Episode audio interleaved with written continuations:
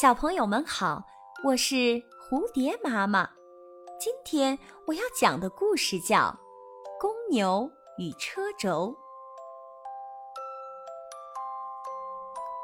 有几头公牛吃力地拉着货车，在一条泥泞不堪的大路上行走。一路上，货车的车轴吱吱地响个不停。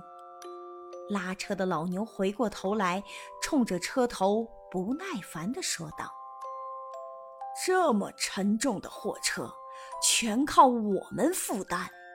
我们如此辛劳，却毫无怨言。你们有什么资格在后面大呼小叫？”这个故事告诉我们，那些每时每刻都在夸口的人，往往干的活最少。而那些默不作声的人，往往承担着所有的工作。